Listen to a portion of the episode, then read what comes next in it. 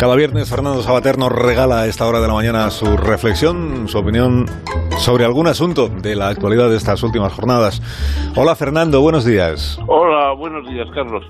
Bueno, como hoy empezamos un poco en este nuevo curso y todavía está uno con el, polvillo dorado del, verano, eh, yo, ah, se me había ocurrido una reflexión a lo mejor un poco ociosa sobre el tema del cambio del cambio horario.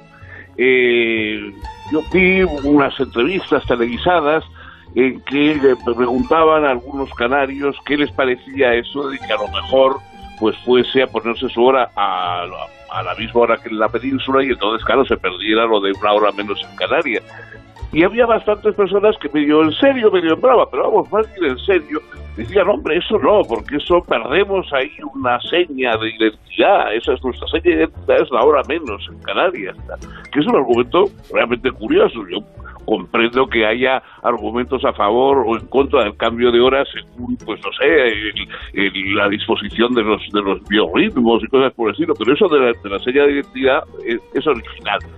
Y he pensado que a lo mejor, pues no sé, yo creo que si se propusiera a todas las regiones españolas cada una tener una hora diferente, eso crearía verdaderamente, yo creo, entusiasmo. O sea, que decir, son las 7, una hora menos en Canarias, dos más en Pontevedra, 40 minutos en menos en Tarragona, cinco tal. Yo creo que eso crearía una serie de identidades eh, que, en fin, a lo mejor en muchos lugares se agradecía que tuvieran otra señal de identidad, otro hecho diferencial más.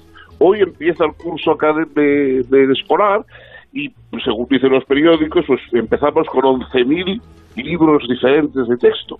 11.000 libros diferentes de texto, cada una de las autonomías pone mm, hechos diferenciales propios, edificios, etcétera, hasta para ilustrar problemas de matemáticas y, verdaderamente la pasión por esos por esos hechos diferenciales si se pudiera además introducir los usos horarios pues sería estupendo. Hay algunos que tienen una hora menos como en Canarias pero hay otras otras eh, autonomías que no se conformarían con menos de dos tres o cuatro siglos antes. Eh, eh, ¿Puedo, ¿Puedes un segundo Fernando? Sí, claro.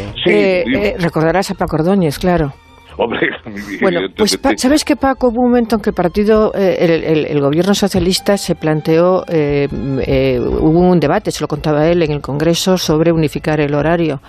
Y, y Paco contaba que él dijo, bueno, ojo, porque es una seña de identidad lo de una hora menos en Canarias.